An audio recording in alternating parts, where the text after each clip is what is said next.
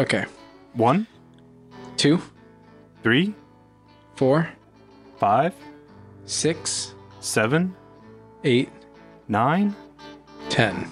Sometimes that's really hard for me to do. I don't know if it's because I'm, I'm dyslexic, but yeah, the counting, like, because I always I get nervous. I don't know what my next number is, or I'm going to say your number. Uh, yeah. You should see the military barracks. what?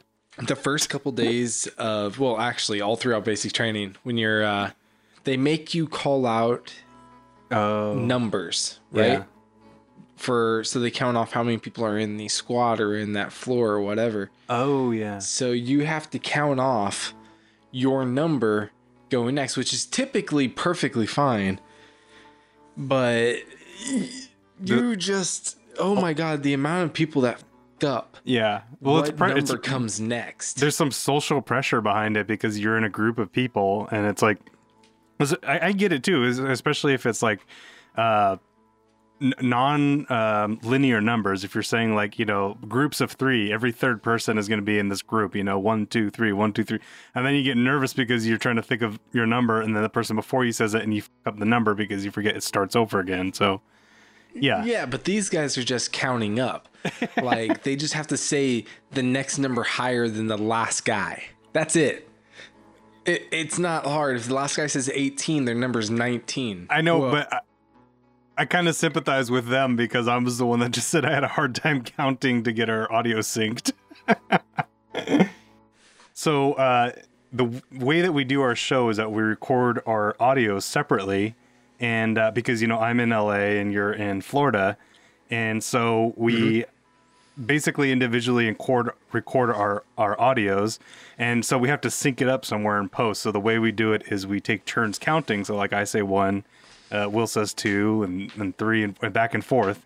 And then that way when i go into audio it's nice and easy to sync everything back up because it's like you, you couldn't you couldn't like like clap like you would normally do if you were recording because you know every everything you were recording on a set is in the same room so you can clap and it will be synced together but you, we can't really do that because there's a, a lag between you know our our voice communications and and from here in Florida. So uh, yeah this is the way we kind of deal with that with that latency.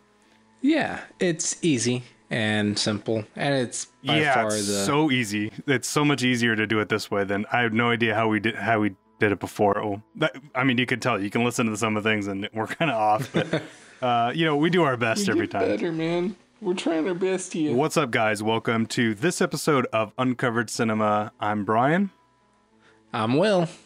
and today I think we're taking a break from uh, movies. Really, well, well we're Yeah. st- we're still staying on movies, but uh, Yeah. you know it's June. It's uh it's Pride Month, and so we're talking about gay guys. Who got a little gay guys?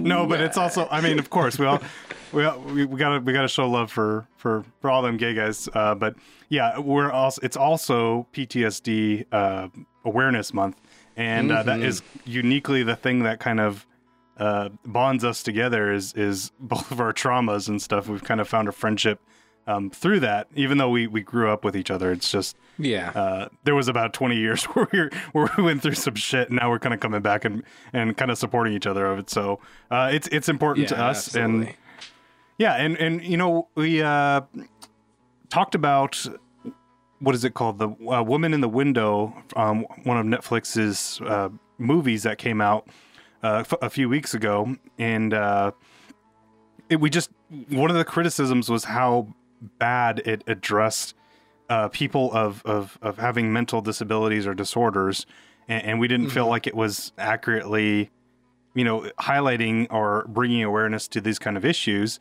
And, and the agoraphobia that that woman felt is also, you know, kind of uh, reminiscent of, of people with PTSD. It's it's actually brought on by a symptom of PTSD. So Yeah. um, I, I've kind of had my agoraphobic phase as well, where I didn't want to leave the house for quite some time, and. Uh, yeah. you know what? I'm actually really I'm not really looking to this looking forward to this uh this episode because one thing guys don't do is convey emotions very well and uh and I think I think at the end of this I'm going to be pretty emotionally exhausted but uh what do you, what do you, what do you, what's going on with you Will? How you doing? Yeah, we've been uh, pushing this episode off um because we wanted to like do a- something special for PTSD month to share our experiences with you guys let you know I don't know, a little bit more about us, who we are, and uh, what experiences we've had, which is not the easiest things to talk about in the slightest.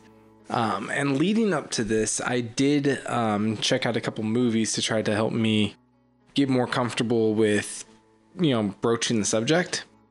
Mhm. And um, one of the movies I checked out was uh, Iron Man 3. Because I looked up uh, like a list online and it was one of the top movies. And I, Really? yeah, I completely forgot how centered around the trauma of uh, New York this movie was for um, Tony Stark, you know?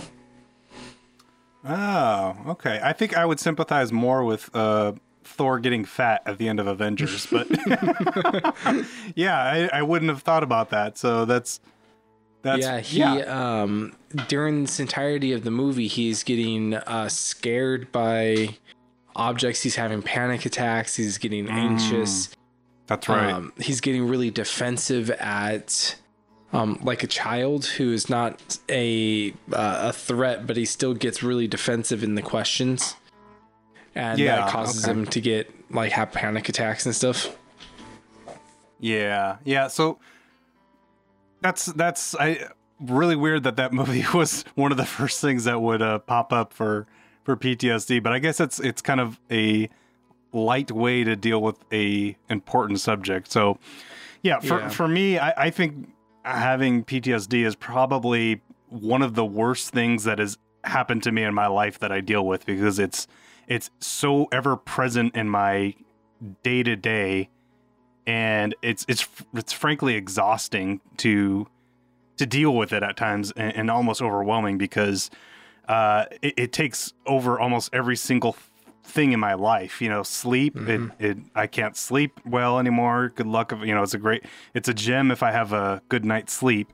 And um, you know, uh, interacting with other people, I have this this kind of emotional wall that's put up now that prevents me from Yeah. from talking with people or letting them in.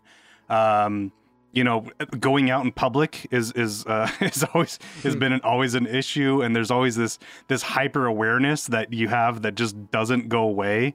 Um, and and a hyper awareness sounds like a good thing, but it's just it's really It's exhausting not. when you're sitting in your bed at three o'clock in the morning, and every little noise you hear in your house brings you to full adrenaline rush, and you're ready to like you know go go head to head with whatever's about to jump into your window but the only thing that's in your window is what's in your mind and it's frankly exhausting Yeah, it's with being hyper aware. Just imagine the um, normal amount that you're walking down the street and you're just noticing everybody. You know, the guy that's singing down, singing, the dude that's, you know, Always scanning. money, You know? you're always scanning at the head on a swivel type thing Yeah, exactly. You notice everybody. You notice everybody that's in um, every alleyway. You notice uh, every exit if it's propped open, if it's closed. When you go into buildings, if how many people are in there, how many exits are in the exits, what's going on, who's behind the desk, what type of you know. There's all these different things that you think about when you're hyper aware that you just Yeah. wouldn't normally think about. and you don't shut it off ever and No, it never shuts off. It's kind of the unglamorous side of all the cool spy movies that you see. It's like when you see people, they can walk into a room and they know there's four exits, and then that so and so is wearing a wedding ring, and this, and and you know that person had a. Uh, unslightly pouch on the back of their their small of their back which could be a gun you know it's it sound it looks sexy on tv but oh it's so exhausting in real life when you can't shut it off and that's all that you're doing Yeah. Um, yeah. what it- I, I guess we could probably provide some context about how we've come into this situation. I know Mm-hmm. uh, personally, my experiences, my talking about my experiences would not be appropriate on on radio, but I can tell you like where how it came from generally, um, and, and, and I know you could probably do so yourself. I I think Yeah. actually I I don't know even know if you want to talk about it, but I I know like uh, journaling has kind of like helped you do this, right? And you you actually started like like working on on some manuscripts as well to to kind of like chronicleize the things that have happened to you because you're what for you it's it, everything that happened with you is very widely known. It was on the news. It was in the newspapers. Uh, your Mm-hmm. Yeah. recovery from your injuries were in the newspapers, and mine was kind of the complete opposite. It was done in the middle of the night, and uh, and in the the incident, the, it was an active shooter situation, and I was pretty much out as soon as the uh, police let me go. So, and I left the state and never came back since. You know, so um, Yeah. the uh, yeah, I don't know. Go ahead.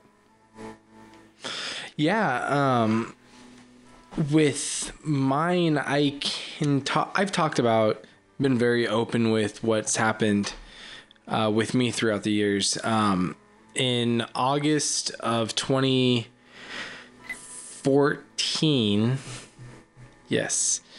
Um, I was involved in a uh, active shooter, a green on blue attack, which means a, uh guy who was our ally, but of a different um, country origin. This this one being Afghan army soldier attacked us when we you know had her back turned basically and figuratively. So he was legitimately a spy.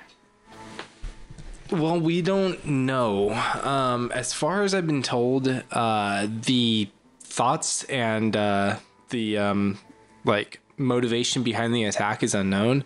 They think he may have had a um, like a mental episode Ah. or something because um, typically, if they're going to do one of these attacks against um, coalition forces, they wouldn't do it when their own people are in the way.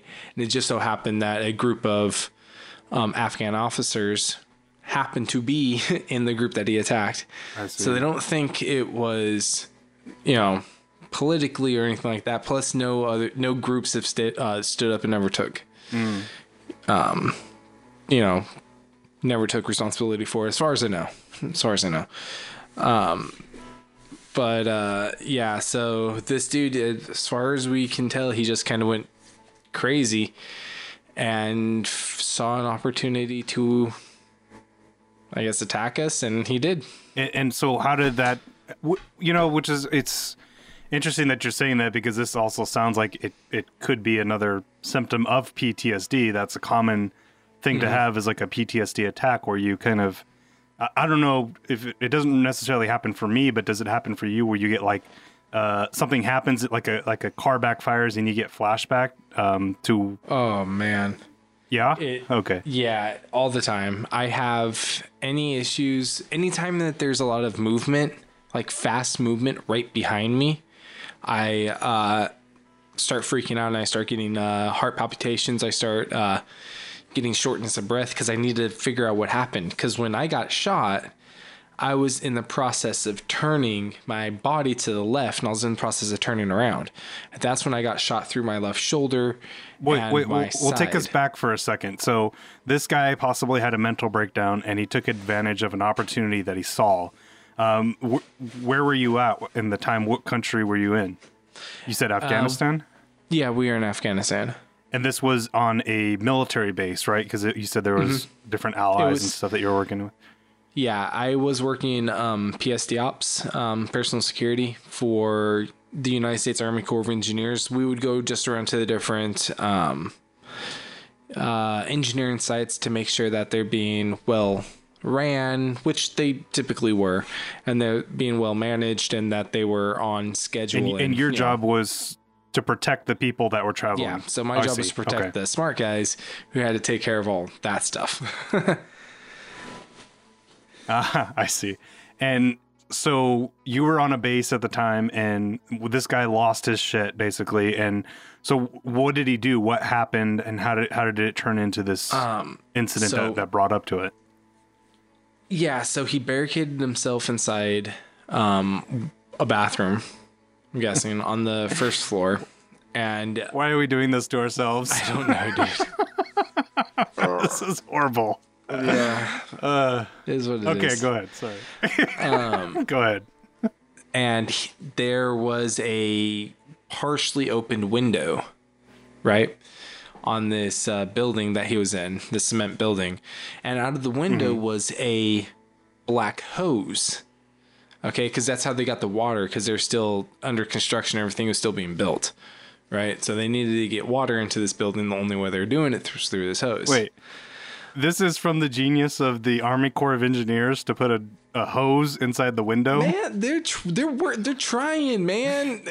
These these are the geniuses you're trying to protect. okay, They're- go they're ahead. Trying. Sorry. They were trying. We love you, Army Corps of? Engineers. They Sorry. are building stuff, and building stuff takes time. Anybody that's ever built anything knows it takes time. Okay, so there was a hose going into the window, and this was the shower for most men on the base. to okay, go ahead. provide temporary water for whoever's using that bathroom. I don't know what they use that for, but it's to provide temporary water until. Man, okay. Anyways, um, he put his barrel next to that hose, so it wasn't seen. It wasn't like noticed. Nobody noticed it.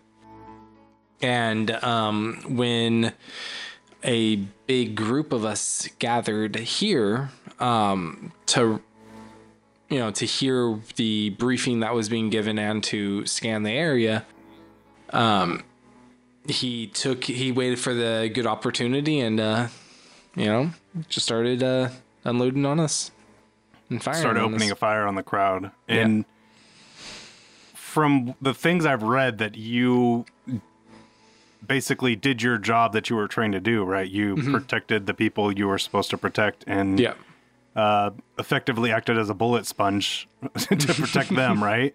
Uh, but, well, because I mean, I assume that you know you probably had more, more uh, bulletproofing. I don't know. that doesn't sound like a right word, but more bulletproofing than them, maybe. I'm not sure. And uh, and, and ultimately, you know, it was your job to protect them, which so you did your job, right? And yeah so in the um, process, what happened? Yeah, I, I did my job. That's uh that's definitely one thing I did. Um when I got shot in the beginning, I got shot in my left shoulder and my left side. And luckily I was still wearing my vest. Um from the military, I had my vest on, which was good because we were told we can um, you know, dress down if we really wanted to because we're on a allied military base. We're in, you know, Yeah. we're So it safety. should be safe. Yeah. Yeah, we can dress down if we want to. We want to show them that we trust them, right? so uh, we decided not to. Thankfully, uh, we did take off our helmet, so I didn't have my helmet on. But um, I got shot in my shoulder my side. Got my uh, yelled at my guys I was protecting to run and get out, and then um, I saw another dude that was kneeling in the middle of all this like bullets going everywhere in this just hectic area. So I wanted to run over to him and grab him and get him to like run, right? Yeah. And so I got up and I ran over to him. I got shot in my right leg on the way over, and that took me down. And I got shot in the back as well. That took me down. Um, I get up. The dude gets behind me. I get shot a bunch more times. Uh, I go to I like return how you say that so casually. Yeah. I got I ended up getting shot what once, twice through my leg. Uh once through the. Four.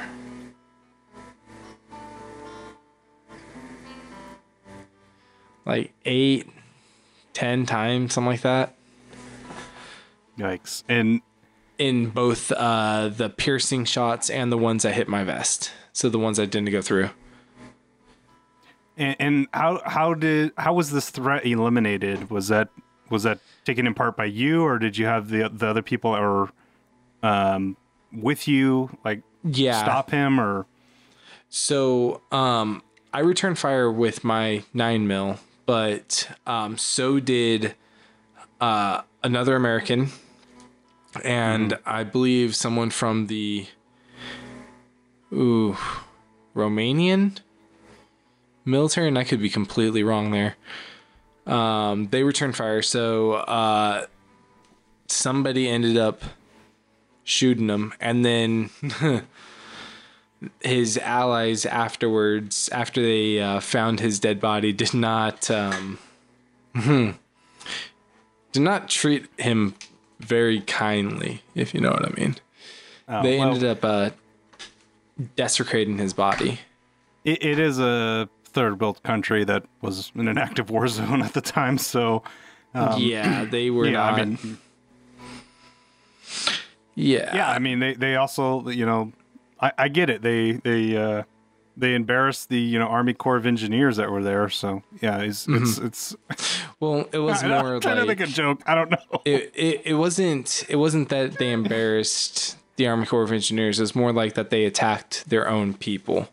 You Yeah, know, yeah, it was like such a dishonorable act that he did that they wanted to do something equally dishonorable to him. Yeah, that that makes know what I sense. mean? You know, scratch my back, scratch yours type thing. Turn one cheek on the other. yeah, and, An and an so was that the first incident that you'd seen uh, combat, or what did you see it throughout your your service?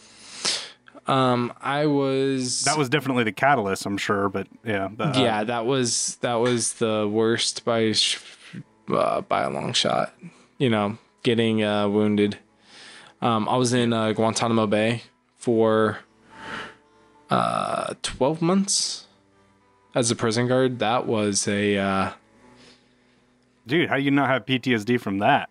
dude. uh, It's that that. hmm I loved my time there. yeah, so No, Wow, okay. um, yeah, it's just uh, it was okay. You know, it's not really the the events that cause PTSD that are the worst. You know.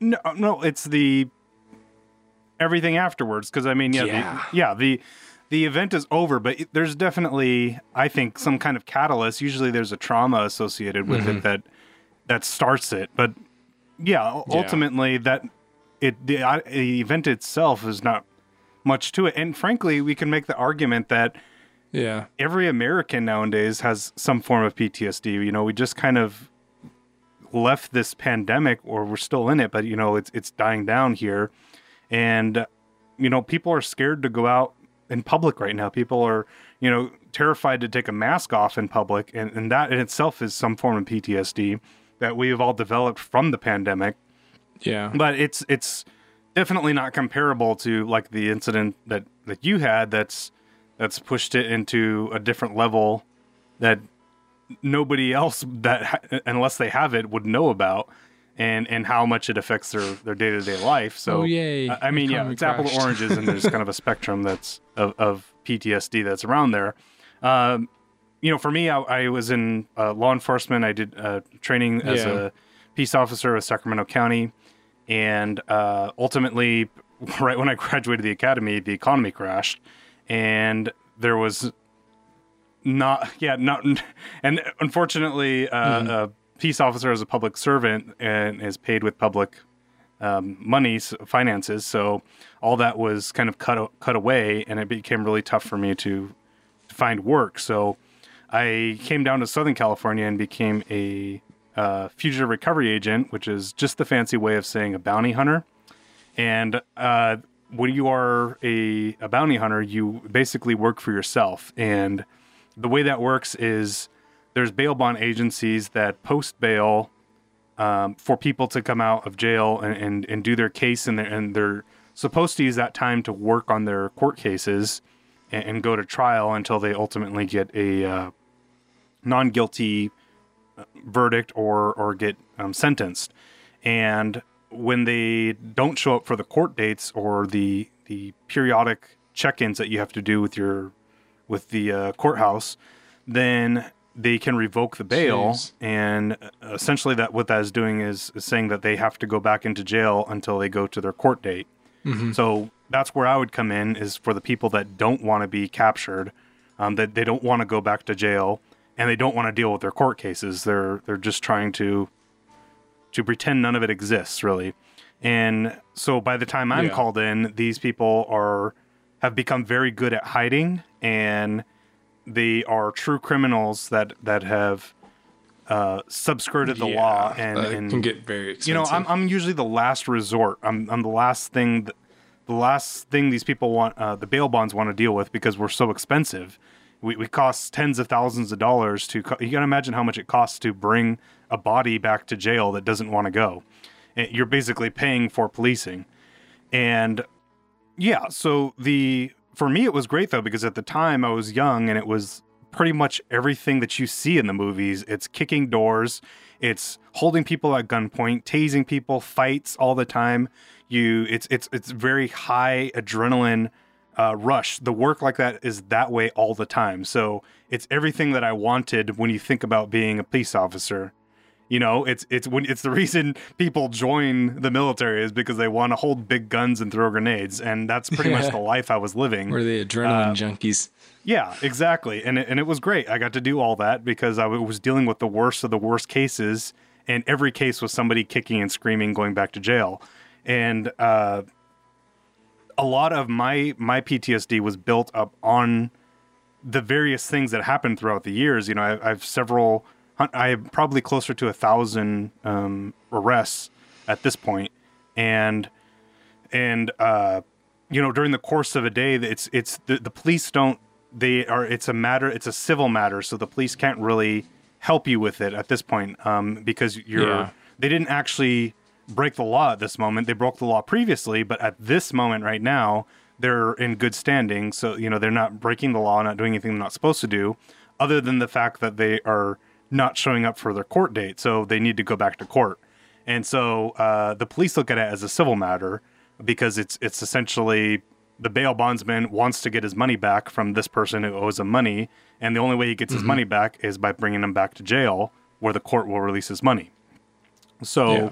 They would never touch anything. So if something was you know going on in a house which would be a normal normal occasion people are screaming doors being kicked down windows being broken and uh, in, in some cases shots being fired, uh, the police stay away from it. They won't come. Um, so you're pretty much yeah. on it on your own. So a lot of these things that have happened are incidences that have that have related from that. Um, I've, I've been, I can recall a time where I had a person who was who was running from me, and it was a long driveway, and they had a uh, Ford F three fifty. It was an older older Ford, and we had various uh, scout cars at the time so that we can watch houses and see if the subjects we were trying to catch were in the house. You know, we'd stake it out for a while and watch it. And yeah. uh, I had a little car in this one. I believe it was like a, a Dodge Caliber, Dodge Neon or something like that, a really small car. And I used it to try to block this guy's escape.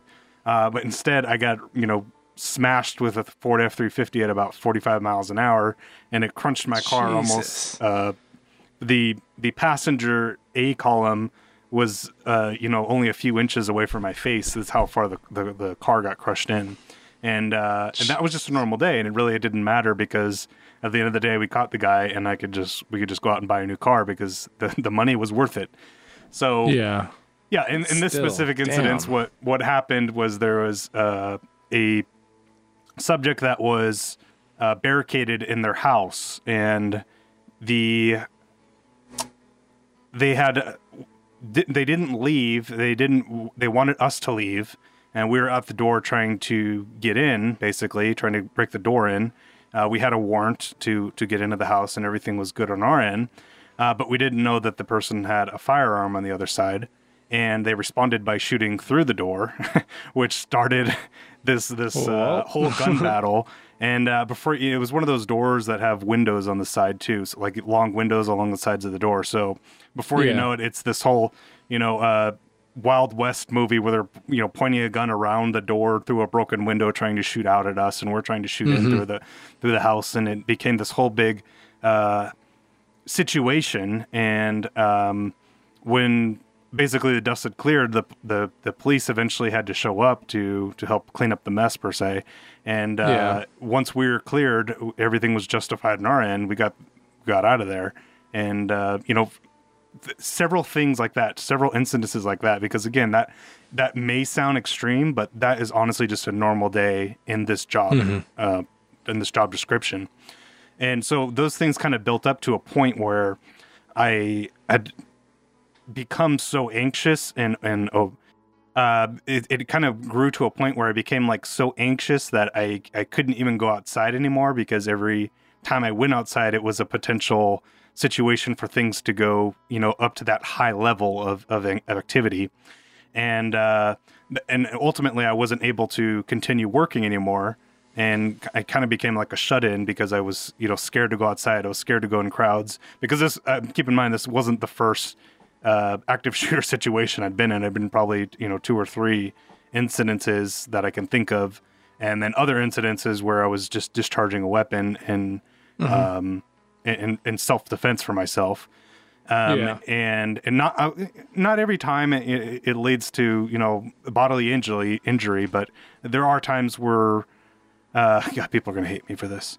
Uh, there are times where you or go into a property of a house and they sic an animal on you and you need to protect yourself. Um, and you could do that anyway. Yeah. You know, from you, if you have time, you can pepper spray. If you have time, you can tase. But sometimes you don't always have time, and you have to react. So yeah, yeah. Better so safe I'll, to react to save your life than to worry about an animal. I love yeah. animals. Don't get me wrong. Yeah, I, I, I love animals too. I have six. I have six animals yeah. right now. So yeah, I have my bloodhound Leia, and I love her to absolute death. But if, if she was chasing a dog is going crazy and needs to get taken down, I'll take the damn dog down. right, and so you know all the that kind of mended, uh, melted together, and and that's kind of what's caused my my anxiety and my PTSD and and, and agoraphobia mm. for some point in time where I was scared to leave the house, and uh, yeah. you know a lot of drugs. I had a lot of a lot of medicine to kind of help me cope and get back to the way it was. Some therapy. Uh, guys with therapy it doesn't really work so well, but if it, if it works for you, go for it. You know, try it. But yeah. for me, it didn't really work so well because reliving or talking about your things didn't really. I don't know. It didn't really like. It's hard to remove the power from them, or yeah, or help me process it better. It was really just like you said, the incidents now it doesn't really matter about the things that happen. It's it's really about like that the high uh, anxiety you have now, that hyper awareness mm-hmm. you have now. That's the things we're trying to manage. We're not really we've already dealt with the injury, the the traumas of the incidents. It's just mm-hmm. managing the side effects is kind of what's happening now. Yeah, and like what I've been trying to do is be more I don't know, open and facing towards, you know, what happened. And I try not to judge people now based off what happened to me in the past, you know? Mm, okay. Yeah. Like, I could see how that could kind of skew your. Yeah. Like, your view of because people. of, yeah, because of, you know, getting attacked by some people that we felt were our allies. It really just like makes it when I meet new people have a very jaded look at them no matter how good their first impression is. I have a instantly jaded look at them. Yeah, I get it. You have a completely different perspective to the phrase friend stabbing you in the back, right? It's it's it's, oh, it's yeah. all too real for you now. yeah. I'm sorry, that was a bad shot. That was a no, bad no, that's perfect. What is your worst uh, symptom of having PTSD? Oh man, um, if I'm ever in a situation that I, if I'm ever in a situation that I feel that I can't control, um, whether the outcome is being something I want it to or not, as long as it's something I can predict, it's gonna happen. Then I'm okay. If I'm ever in like a mm. a surprising situation, I'll have a panic attack. That's a really right? good point that you bring that up because uh, that's something I didn't even mention is for me a big thing is control is is being able mm-hmm. to control my environment now. So I don't ride roller coasters. I don't um, I don't even let other people drive a vehicle unless I know exactly where they're going and what's going to be be happening. Again, yeah. predicted outcomes. But uh, a lot of the times, if I don't know if I've recently become a friend with you, I won't let you drive. I'll be the one that drives, probably for the yeah. first few years until I can expect some kind of consistency in the way your driving style and how you react to things. I don't. Yeah, I, yeah it's it's a huge thing for me. Con- having control of my environment nowadays is is like number one priority. It's something that I'm always thinking about. Mm-hmm. Yeah, dude. Me and my girlfriend just celebrated our second year anniversary not too long ago. Nice. Congrats. And oh, thank you, thank you. And even to this day, I still don't let her drive very much. Not that she's a bad driver; she's a very good driver. It's just I don't trust anybody behind the wheel of the car except me. And like, Yeah. not that I'm a you know a good driver, but if I'm gonna die, damn it, it's gonna be because I'm a dumbass driver, not because somebody else is. right. you know. Yeah. What kind of uh you said you have those kind of flashbacks, so what kind of things like would set you off to do that? Sometimes it it really depends on what it is. Um, I'll have flashbacks that will have nothing to do with the original incident. It's just I'll start remembering something of my past in super super deep detail, you know? Oh yeah, yeah, I had that problem too. and it's just like uh like I'll start staring and next thing you know is like my whole you could just tell by looking at my fa- face I'm in a different dimension and in my You're not mind even there anymore, right? You just you kind of leave. It's crazy. Yeah. Yeah, it's like I'm thinking about something else. Just I'm in that other memory that has nothing to do with. It may not even be a bad memory. You know, it's Yeah. just it completely takes my entire focus and everything I am. But the I I would describe those incidences as vivid though. It's like Mm-hmm. It's like having an imagination, but it's vivid. Like you get drawn back to the moment and it's almost kind of like you see on TV, like there like a, a blink of an eye and somebody's in a different universe. That's kind of how Mm-hmm. it feels, and it really takes some some effort to pull somebody back. Luckily, it hasn't happened when I'm driving or anything, but I, I wouldn't say that for me. I have like triggers or anything, but definitely I have those moments where I kind of disappear and uh, kind of get lost in myself. And, and honestly, sometimes those type of things can last for days, where I'm like Yeah. just in my own mind for days, trying to like work out the things that I'm thinking about. So um, Yeah. it's it's I- that's probably one of the more common things that I have right that I'm dealing with at the moment. Pandemic I hasn't really out- helped that. Yeah, and I found out that it's more like the more pain I'm in, the more of those, you know, those vivid things I get. Hmm. You know, because you're Um, well you had yours is kind of like associated with a severe pain of, of getting Yeah. Mm-hmm. shot right so that would be kind of like a a link a psychological link to when it when you feel pain it kind of feels brings up those memories right Yeah, and like I'm always in pain, but some days are much, much worse than others, you know? And some days really aren't that bad. Um, and the days that aren't that bad, um, I don't doze off like in a daze as much, but I'll still have just as many panic attacks. And Do you- these are all stuff that go ahead I was going to say these are all things that uh, you know you have to work with your therapist individually. Of course, being you know lucky for me being a veteran, I have access to the VA, which is so great.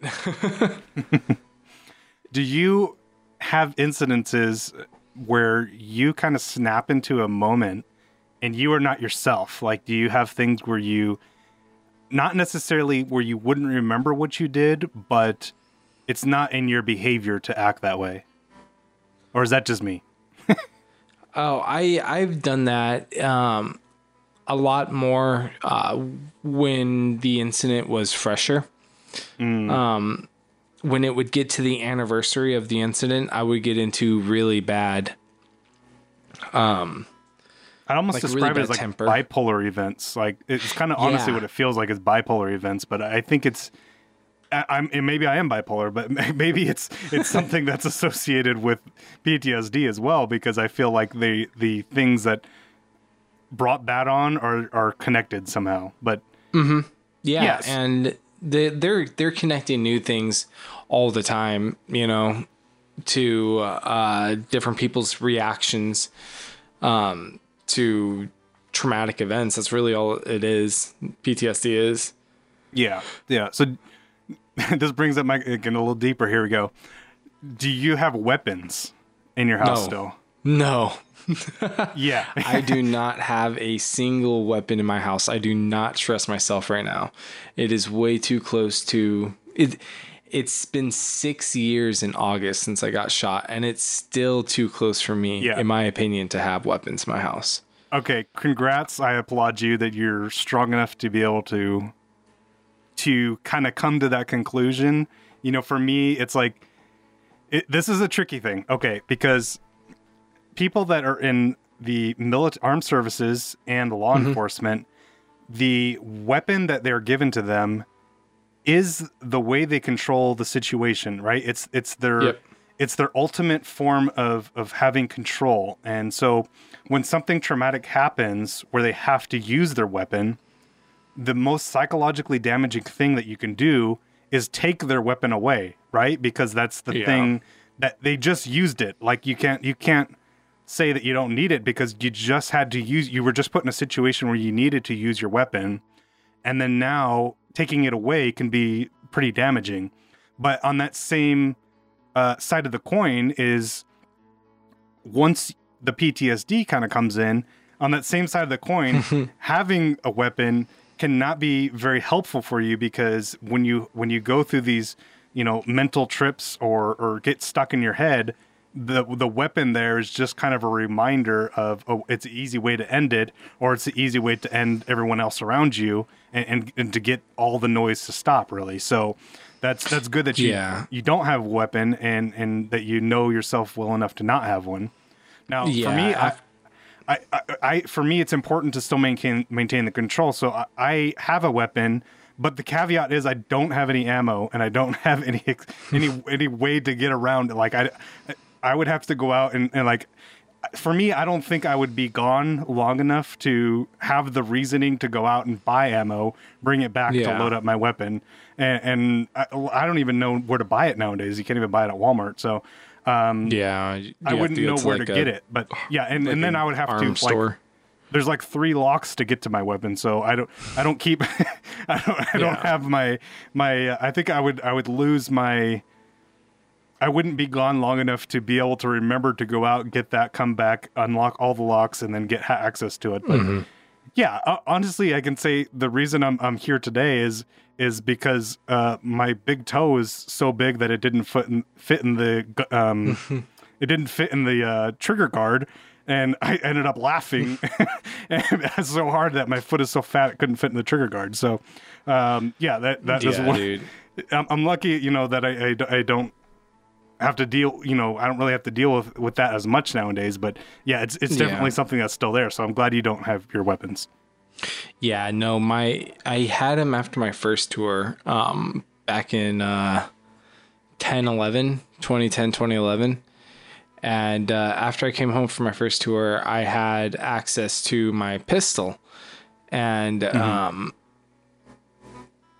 it was it was a different story dude. Every time I got depressed or I had a panic attack or any any type of issue, um, I would always clean my gun and you know do things like that. Like nothing that was like threatening, but Nothing after I got productive. home, yeah, nothing productive either. And after I got, um, was going away on to my second tour to Guantanamo Bay, I asked my grandpa to watch over my gun because you know I didn't want it to get stolen or anything while I'm gone. Um, and then after getting shot, it's just like, ah, uh, I'm just gonna, I'm gonna take my time before getting my gun back just in case. You yeah know? smartest decision you could have made because yeah that's Yeah. that was a, a- definitely a scary moment in my life realizing i still had access to weapons and i you know for me i just haven't gotten rid of it yet but yeah definitely it's on the Yeah. list to do and uh, i don't i don't think i need it anymore i'll never need it and uh Yeah, it's it's Yeah, it was- nice to have one, you know, around just in case, you know, shit goes down or whatever, but sometimes the shit going down is in your head so most of the time Yeah. the shit going down's in your head. yeah. No, that honestly, aside from all that shit, that uh, it sounded like a joke, but that is legitimately a true story. I was in, I was depressed, and I had my shotgun, and I was getting ready to like blow my head off, and I decided shotgun to be the best way to do it. And I couldn't get my foot in the fucking trigger guard because I got big fat feet, and I just fell down laughing so hard. I was just like, okay, this is ridiculous. Like, who has these problems? They can't get their damn toe in the fucking trigger. and then from there, I was just, yeah, I was like, I was okay. I was laughing so hard. I was like, okay, I'm done. I'm going to go put this away now. Well, I'm glad you didn't. what else can Yeah, we talk about? I didn't want to. I didn't want to run into any issues like that, uh, especially because I had uh, really bad, uh, like suicidal thoughts when it came when right after I got shot. You know, Mm-hmm. it was really hard. It was really hard to come back and mix back into uh, civilian society. You know, after bet. being military, your entire adult life from the time you turn 17 until the time you're you know 23 or 24 is when i got shot so literally my entire adult life right. was in the military and then they're trying like hey yeah and you're shot you're wounded you may not walk again. Because you know this was back in the time they didn't think i was you know going to walk again. You may not walk again but uh yeah figure it out. You know uh readjust into civilian life. Yeah go do that. That's a thing that you can easily do. Yeah go do that. Yeah, that's actually a good point. What was your recovery like? So when you oh. were shot, you were brought back to America, and uh, what what recovery times? How long were you in the hospital? What happened? Like what had to Oh, be done yeah, to you? so- and how are you at now? like the the hospital itself walter reed was amazing right had top notch care um like i would not have my leg or my arm if it was a hospital 10 years prior to me getting shot you know is that the one they're that cutting- they reserve for the presidents? Like they, Well, the presidents go there, right? Yeah they go there. Um walter reed they'll go there if uh things are bad enough. Wow. but it's just it's a military hospital that is just on the cutting edge of research and development of everything right? Regarding to saving their soldiers lives. So i got top-notch care. Um, and they tried their absolute best to get me mentally ready to go back into civilian life. But everybody's different you know Yeah. Yeah, that's something I can't imagine. That's like you said, that was your whole your whole life up until that point pretty much is is, is Mhm. military, so that was probably a pretty big change and then now at, the time were you you weren't able to walk at the time, right? There was a time you Yeah. At the time that I was recovering, it took a while for me to be able to walk again. Um, cause at first I, uh, the bone that was in my right leg fell out. Okay. So the bone that's beneath your knee, um, it was shattered and part of it fell out. So they needed to get a cadaver bone, um, in, and to do so, they need to, well, Is that the ones that the dogs chew on? yeah, right. No, th- those are the ones that come out of dead people. Oh, okay. So you got a, a, a bone from a another person. Yep, I got a bone from a deceased soldier, I'm guessing, or somebody. But either way, they had the same blood type as me and a couple other things, and my um, DNA was able to grow inside of it. So they got that connected in and a rod, and during that whole time, I couldn't walk on my leg. So that took like about a year. Wow. Yeah. And within that year, they would have me do some physical therapy, but nothing crazy. At the most, it would be walking with a cane.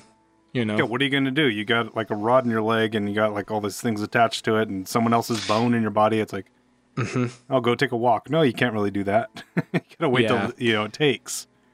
Yeah. And while dealing with all that, I was also having to deal with not like using my hand anymore, my left hand. Because for the first uh, four months after I got shot, I didn't have any use out of my left hand whatsoever.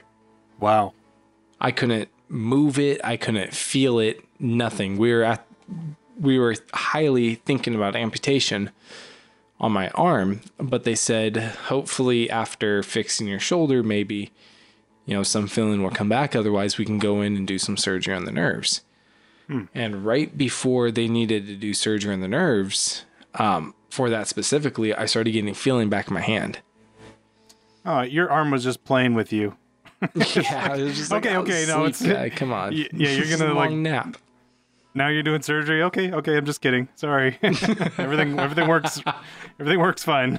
It's like, see, so- nothing's here, nothing's wrong. no surgery needed. Nope, nope, no. And so now you don't have any problems with your with your hand, but you still have problems with your leg though, right?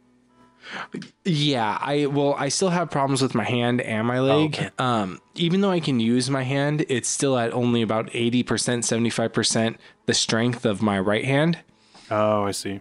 you know it, it's drastic uh, strength drop um, i also have like nerve weakness so um, like on the bottom side of your arm right if you feel it it kind of like it feels ticklish tickly right for me on my left hand doing that same motion feels like a bunch of knives in every spot that is feeling like a ticklish for you it feels like i'm digging into my skin because the nerves are just flaring up that bad Oh, okay. but I can use my hand.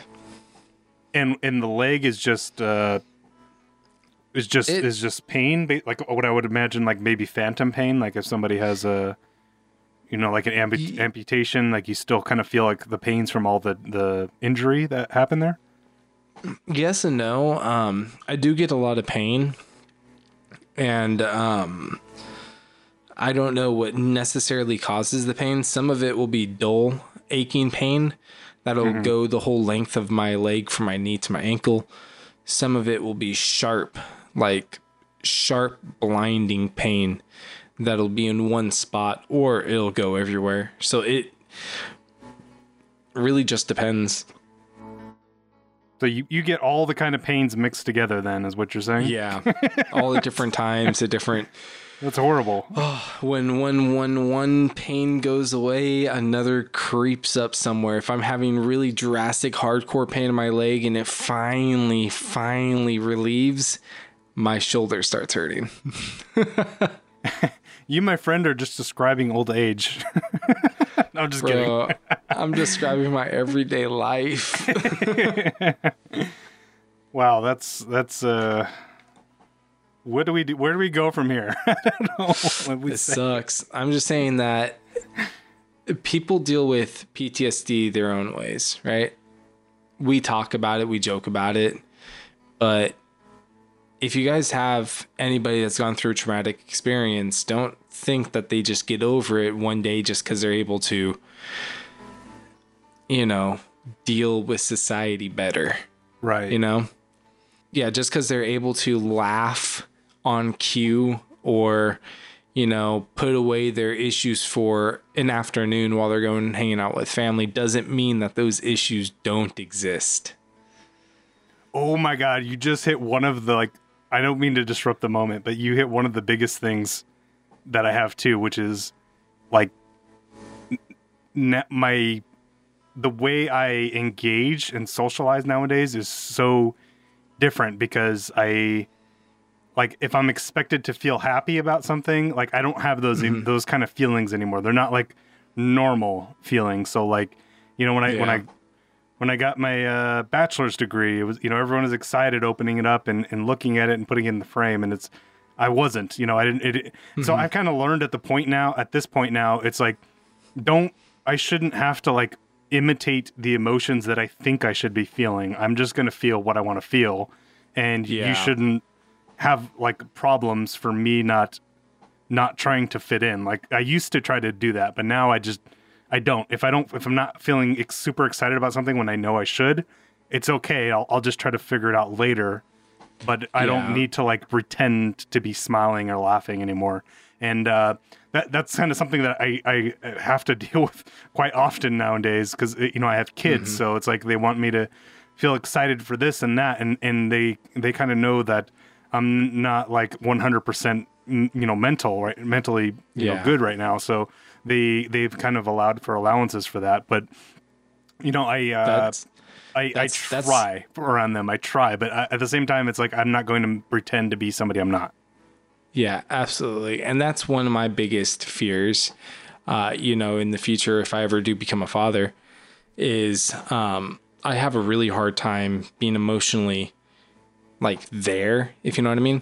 yeah Um, for instance, a cast member on a shoot, I was working just a day working for um so I didn't know the the actress very much at all. Um her dad died and everybody else had like a um a really big reaction because she had she was bawling all over the place. She was so sad and for good reason. I mean her father just died, right? Yeah. and the other crew members were all like crying and sad and like you know everybody was down and out and i'm just like oh okay i'm gonna go sit down because this is obviously gonna push us back by about an hour so i'll be right over there Yeah. Yeah. and you yeah I'm, I'm trying so- not to like, you know, in the moment it's it, I kind of want to laugh because the situation's kind of funny, but yeah, I know I yeah I get it. Yeah, and I'm I'm kind of dealing with that kind of it's a weird thing. It's that that's a that's I think when we did the Mary and Ma- or Max and Mary episode too, I was like maybe I'm on Mm-hmm. the spectrum somewhere because I, that's one of the things like I don't feel like I can socialize with people anymore, but also maybe it's just because I've dealt with some shit that most people will never have to deal with. So Yeah, and it could be a you know it could easily and we by the way we're not doctors by any stretch of the imagination, people. So don't think we are. oh, we Um, have no medical opinions. No, none whatsoever. But um, you know the lack of doing or getting joy out of things that you got joy out of before is a definitive symptom of PTSD. And if you have PTSD, there's a good chance that you're feeling this lack of enjoyment in a lot of things. Like I, I get that myself. I get a lot of lack of enjoyment out of stuff that I'll find enjoyable for just a short, you know, little bit of time, and then it just uh, completely dies. You know? Yeah, but so do you think that that's a good point that you were saying about not feeling enjoyment, but do you think that is also because the things that we used to get enjoyment from were like shooting guns and throwing grenades. So do you think that our Oh, just so our enjoyment is different? Like maybe if I kicked indoors for a living and tased people and, and fought people regularly that didn't want to Mm-hmm. go back to jail, maybe going on a roller coaster is just not the thing that's going to do it for me. Or do you think it, Yeah. it has to do with the trauma trauma associated with it? It it's all individual, you know. Okay, that's a good answer. Yeah, you- you- you're ready to run for office. No, God, no, I would never. But no, But- it really is. It's all up to the individual and the different trauma that they've experienced. Like, Yeah, I know and- that, um, like roller coasters have no problem with me whatsoever, but I imagine someone who is in a plane crash or a helicopter crash would have a completely different feeling. You know? Absolutely. Yeah.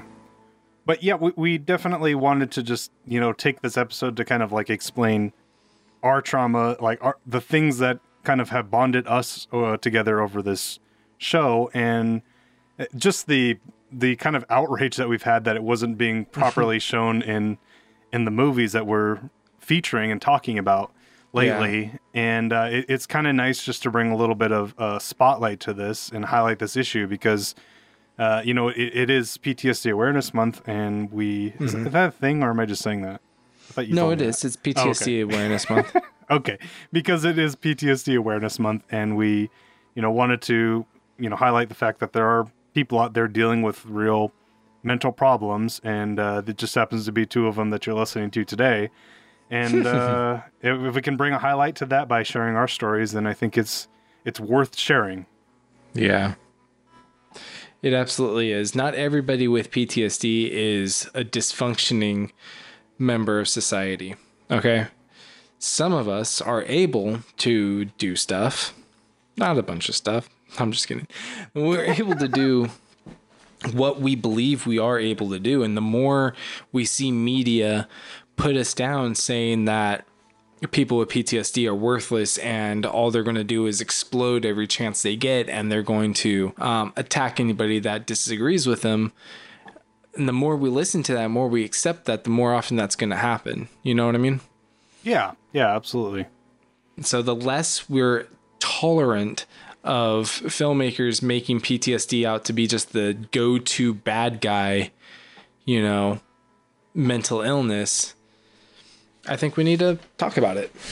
Yeah, I'm going to go Bring ahead more and make the assumption that I think a lot of people in production that work, you know, crew jobs probably are people that have PTSD themselves because I, I, I this is just intuition, but I've a lot of people that I've run into that that work on sets tend to come from uh, similar backgrounds of either you Yeah. know uh, armed services or or law enforcement or, or some kind of Yeah. uh, you know tr- something that was a lot more exciting in their previous career that now you know they're they're happy to be to be the guy that's in a controlled environment and they they kind of thrive in that environment because it's it's Heck nice yeah, and dude. safe you know and, and everything's everything's you know done the way that it was planned and it was kind of all put together in a nice little package and and you can kind of feel comfort from that uh, maybe not so much for the people, the actors that are on camera, because things are a little bit different for them. It's usually a little bit of a crazy ride, but for the crew side, it's like all this stuff was planned. We knew what we were doing. We just had to come up and set Mm-hmm. the lights and put the,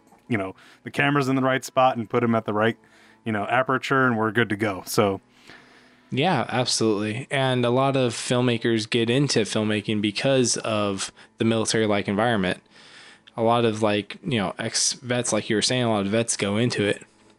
That's one reason I did. that's a good point, and I'm sure there's a good joke there that I can't get out quick enough. But yeah, uh, I want to say something Joke with like one. drill sergeant and the director. I don't know. I, I just have Oh, this image of people screaming in my face, and it's but it's all too vivid and real because that's what really happens on a set. So, No, the drill sergeant would be the first AD, not the director. oh yeah, yeah, okay, that makes sense. Yeah, because they're the one that that barks a lot. Yeah, that's true. the Yeah, barker. okay, yeah, I'll give that to you. Quiet on set. okay, and uh, yeah, with that, feel free to join us next week, where we're going to go back to the movies. And Oh, yeah. uh, we're going to be start tearing things apart and uh, breaking them down like we normally do, finding all the little symbolism nuggets in there for you. And uh, in Mm-hmm. the meantime, you can join us at Uncovered Cinema, and Reddit is uh, is TikToking R away. slash uncovered cinema. yes, join us Beautiful, there, beautiful time over there. and you can join in on our uh, crazy PTSD stories that are going to be popping up, no doubt, throughout this week. Oh God. yeah, Yeah. well, uh, just keep it clean, guys. You know, we tried our best to keep it clean, but yeah, we don't, we don't, clean. we don't want to hear about all the crazy things that, are going on in the world because nowadays we just try to focus on the goodness of the world. And Not so much hate. yeah, exactly. Yeah, the more the more I lived in hate, the more I dwelled in how much I was angry about what happened, the harder it was for me to accept and deal with the body that I have now. So if you guys are just continuously angry, like figure out a way to let it go.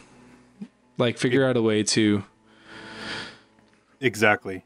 you Even know you do what you got to do. If you got to reach out to somebody, I mean, we're here Mm-hmm. too. You can join us at Uncovered Cinema, and we shared our story. Maybe you could share yours with us.